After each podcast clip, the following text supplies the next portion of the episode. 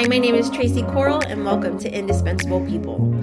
I'm a wife, mom, teacher, pastor, and missionary, and I believe that every person should have the opportunity to know Christ, grow in Him, and serve Him with the gifts that He has given, no matter their ability. Over 65 million Americans have a disability. That's 25% of the population.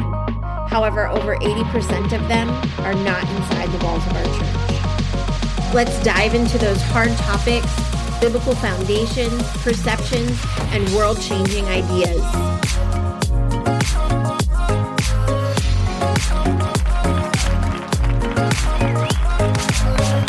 Hi, and welcome. Today, we're going to talk about maybe a controversial topic, or at least it might sound like it things pastors say.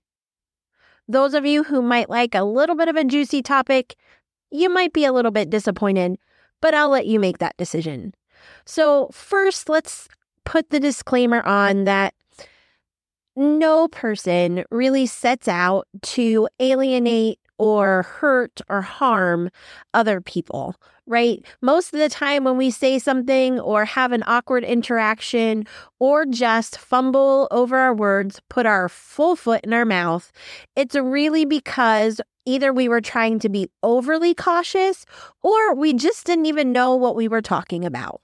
So, today we're going to share with you some of those encounters that we've had personally I will share with you to start with one of the first churches that my husband and I visited when we began um, working in this ministry is a pastor who um, we had great conversation with. We're able to share about the ministry, and then uh, after we spoke on a Sunday morning in their church and shared the the mission and vision, he then came and asked more questions, followed up with more more um, conversation, and said, "Wow, I just never considered this." Now, you could take offense to that. You could think, are you kidding me? Look at the statistics. There's so many people with disabilities out there. You're telling me that you've never run across anyone with a disability whether it's in your family, in your friends, in your church, however. And we can make all of those questions, but it just wasn't something that had been brought to his attention before. And really, what I could be is grateful that he was taking the time to ask more questions, to follow up, to find out what we were doing and how we were doing it and what it might look like inside his church. That's fantastic. And you know what? In that moment, when the realization came, I could think that that was God's perfect timing that opened the door to his eyes and his heart for what his church could do or be for these people and this people group that is so underserved.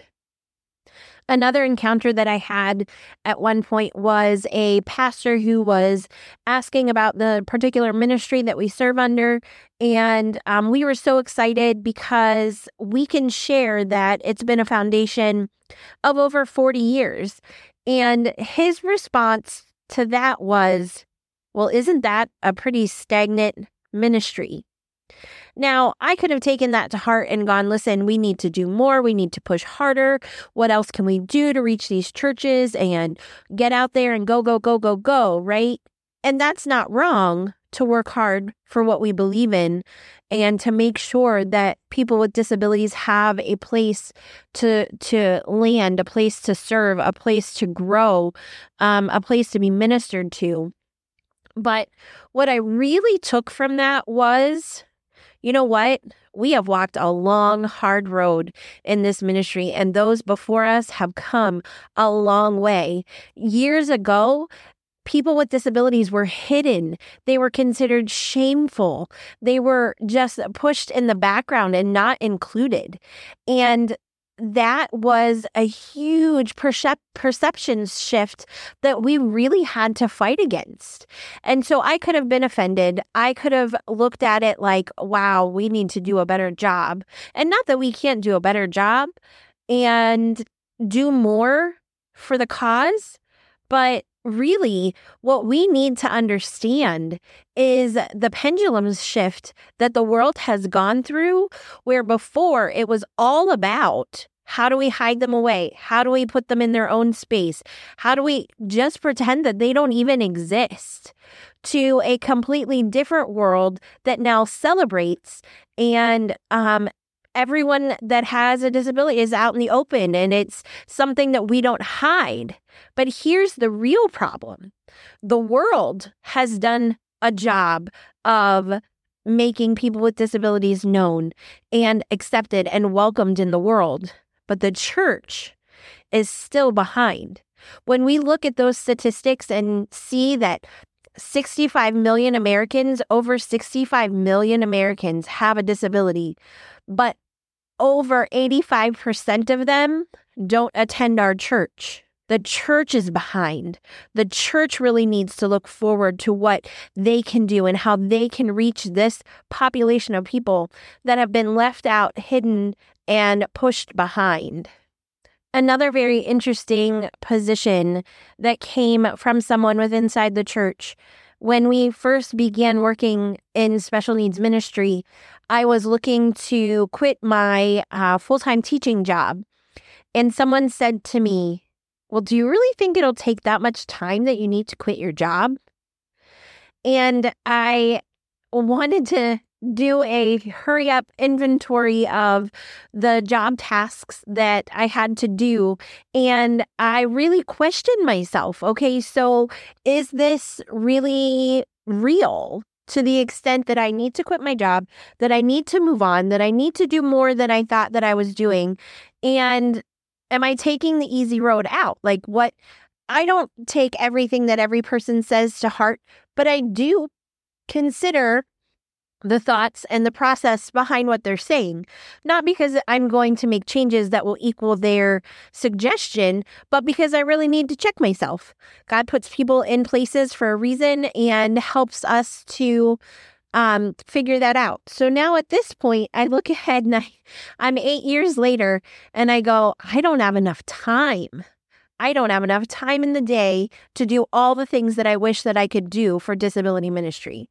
There are emails and phone calls and Zoom calls and videos and messages and podcast making and um, programs and trainings and all kinds of things that we're working on on a regular basis to train, equip, help, encourage whatever we can do so that people can um, build this in their churches, not so that they can have another program, but so that they can have a community that says, We welcome you, we love you, and we value you.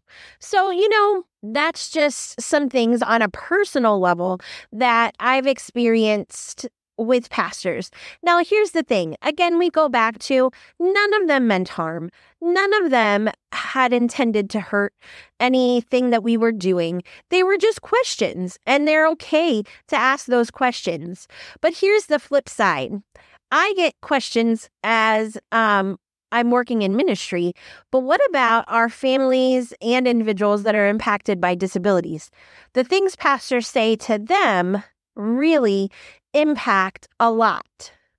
So I'll start with probably one of the hardest, most difficult things, which is um, the occurrence that people have when they have a disability or they have a family member or friend with a disability, where pastors will say, We need to get you healed, or you need to have more faith, or let's believe in a healing for you. Now, again, is that wrong? Absolutely not. We serve a God who heals and can do it in a snap of a finger, a blink of an eye, and nothing is beyond his ability to do that. So I don't question that at all. However, that is not our only concern, right? Um, someone who could be healed isn't saved, and their eternity is still not decided. And so, or is decided based on their not choosing to follow Jesus. So, what's more important, salvation or healing? Well, I would beg to say it's certainly, certainly their salvation. And so it's really not an if or or, it can be both. But I believe I've told uh, the story of a friend who I met a few years ago, and she shared that many times in her community of people who have the same disability that she does question her and say, um, if you, if your God is real, then why won't he heal you? And she so eloquently explains to them that God will someday, whether it's here on the earth or whenever she goes to heaven, but God has a story for her life and she's going to let him tell it. So there's a lot of beneficial things that can come from a conversation like that and an explanation for that. Listen, there is nothing wrong with healing or the belief of healing, but it's also having faith in a God who knows what he's doing, that he is sovereign, and that he is aligning up. He's ordained the days, everything is in his hand, and we can believe for healing, but we can also know that our God has a story to tell. Another example of that is um, his name is Nick Vujicic. He's a huge um, motivational speech speaker. He was born without arms and legs. And I remember coming across one of the things about him. I don't know if it was a video or something I had read where he said, um, I believe in healing. I keep a pair of shoes in my closet. And um, it seems kind of funny, but at the same sense, he's going, God, I have faith and I know you can do this. But right now, this is where I'm at, and I'm going to serve you in whatever capacity or whatever body parts you've given me. So, another thing that I've come across where I have heard people say or send other people with disabilities to another church down the road. Um, maybe they're bigger, maybe they have a better volunteer base, or their facilities are different. And so they will send families away. But here's a couple problems. Number one, will that family ever go back or try again? Number two, maybe God brought them there for a specific time and a purpose in that in the life of that church and the life of that family. And three, here's a big myth all of the bells and whistles that you can offer in a special needs program will never ever trump the relationships and people that that are a part of it. So, let me give you an example. A few years ago, I came across a blog post and I read it was about a pastor who had worked at a church and um, their son or daughter had a disability. Now, with that, they attended the church that had all the bells and whistles, right? However, that pastor said that they just didn't feel welcomed. They didn't feel wanted. They felt like they were a burden to that church. And so she went on to explain that they chose to leave that church and they went to another church, a smaller church. And um, at that smaller church, she said there would be an older lady who would come and sit with her son or daughter while she went to do other things in serving. And she said, you know, other little things like that. And she said, everything, everything changed because they were wanted, they were valued, and um, they were loved.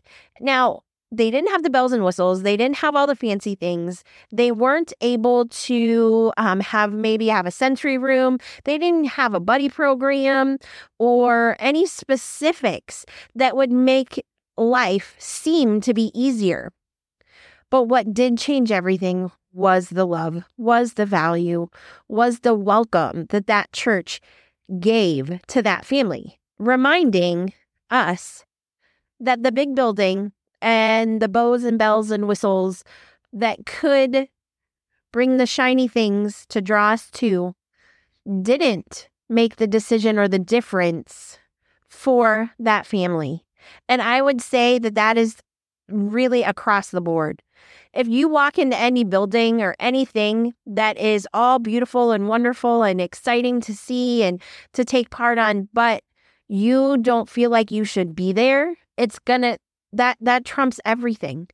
That changes everything. So to the small church that says, I don't have a program, I don't have the rooms, I don't have the people, that doesn't mean you can't serve and love the one that walked through the door or wheeled through the door. Any of those kinds of things. Those are opportunities that God has brought us to. And we're all part of the body of Christ. We all fit like pieces of the puzzle because God had ordained that for us. And we have the opportunity to be available and open to serve whoever God brings through those doors. Another comment, or maybe even seemingly an encouragement that other people will make towards individuals with disabilities or their families. And they'll say, You handle that so well. I couldn't handle that as good as you do. Now, listen, that is said with the sweetest, kindest thoughts, um, encouragement. It's the person who's saying it is trying to say, look how strong you are. You are incredible. You have um, stepped outside of the difficulty that you're in and you're moving through it and forward. And they're saying good things, right? It's not meant to be a downplay or a hurt or anything like that. It really isn't. But what it is saying is, I see your disability. It's evident to me. I don't want to be like you, and I'm really glad I'm not. That's what it sounds like to the person who has a disability. It's not meant that way. It is supposed to be like, you're strong, you are handling things great. But that person with the disability is saying, listen, I didn't have a choice. Okay. This is kind of the life that I was given. And so I have to deal with it. I have to walk through it. This is just what it is. So it's kind of a difficult um, statement to respond to when someone says to you, uh, you handle that so good. I'm so glad that I don't have a disability because I couldn't do that. What do you, what do you say? Um, thank you. I I don't know how you fix that or say it properly. There's just not any just right ways to handle it. But I think that any kind of thing that you would say to someone is like, I see you, you're doing fantastic. Is there anything I can do for you? Um, you can point out positive things in their personality. Like, you know what? You're always wearing a smile on your face. I see you. I, anything like that, that really kind of pushes through. It doesn't have to be disability based. Listen, there are people that you're going to walk around and you are not going to see their disability. Or maybe they don't have a disability, but they're carrying a heavy weight. How do you encourage them? How do you walk through that with them? Do you say, Well, I'm so glad that I'm not dealing with that depression you're dealing with? No, you don't say things like that. You could say, You're strong. I see the evidence of faith in your life. I see how God is working through you. There are all kinds of things that we could encourage one another with. So let's remember in all of those conversations and any interaction that you come across, people that you meet for the first time or those you've known for a long time, no one is always going to say the right thing. And it is okay to have a conversation about what someone just said. Some things you're going to have to let roll right off your back. Some things you're going to have to address. That's just life honestly, that's any situation that you come into, it just happens. And so you figure out how do you do that and be able to make sure that the gospel is accessible, Jesus can still be known, right? Because the more we share the love of Jesus through conversations, the more both sides of the conversation grow. So we can be angry, we can be mad, we can say, oh, they're so ignorant, they had terrible motives. But really, we need to remember that most people are not out to hurt anyone else. If anything, they're trying to be overly cautious and encouraging and just happen to say the wrong thing at the wrong time. So, building conversations, growing together, loving one another despite our faults is exactly what conversations with anyone should be. Do I know everything about disability ministry? Do I have all the answers? Have I done everything perfectly? I have absolutely not. But we are going to continue this conversation so that people of all abilities can have the opportunity to know Christ, grow in Him, and serve Him with the gifts that He has given them. Join us next time as we discuss the structure of a special needs or disability ministry.